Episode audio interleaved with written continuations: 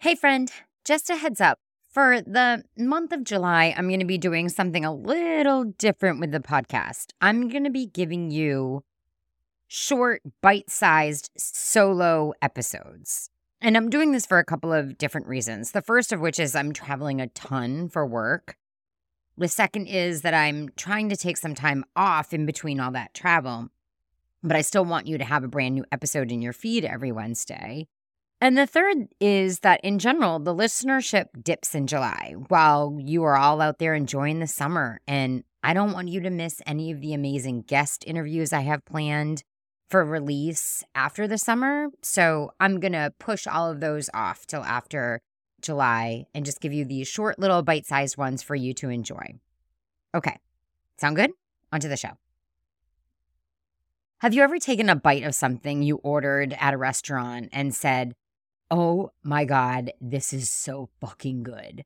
Or maybe you bought a pair of pants and you were like, These pants make my ass look amazing. Or maybe you tried one of the tips I've given you on this podcast and you thought to yourself, this shit actually does work.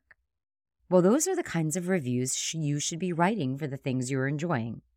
Welcome to episode 152 of This Shit Works, a podcast dedicated to all things networking, relationship building, and business development. I'm your host, Julie Brown, speaker, author, and networking coach. And today I am discussing why reviews with swears are the most helpful kinds of reviews. Welcome to This Shit Works, your weekly no nonsense guide to networking your way to more friends, more adventures, and way more success. With your host, Julie Brown. Here we go.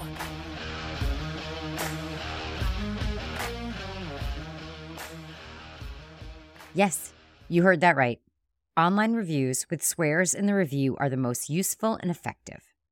This came out of a study where 75,000 Yelp reviews and 200,000 Amazon reviews were analyzed using linguistic software that identified those containing swear words when describing products and noting the number of readers who marked the review useful or helpful. On both platforms, readers judged reviews having up to three swear words as significantly more valuable than the other reviews. Several follow up experiments confirmed these findings. One experiment separated participants into two groups. One group was given a review of a product that contained swear words. The other group received a review of the same product, but it did not contain any swear words. In the group that received the sweary reviews, they held more favorable attitudes toward the product that was being reviewed than the group whose reviews didn't include swear words. So, going forward, maybe you should ask for sweary reviews of your products or services.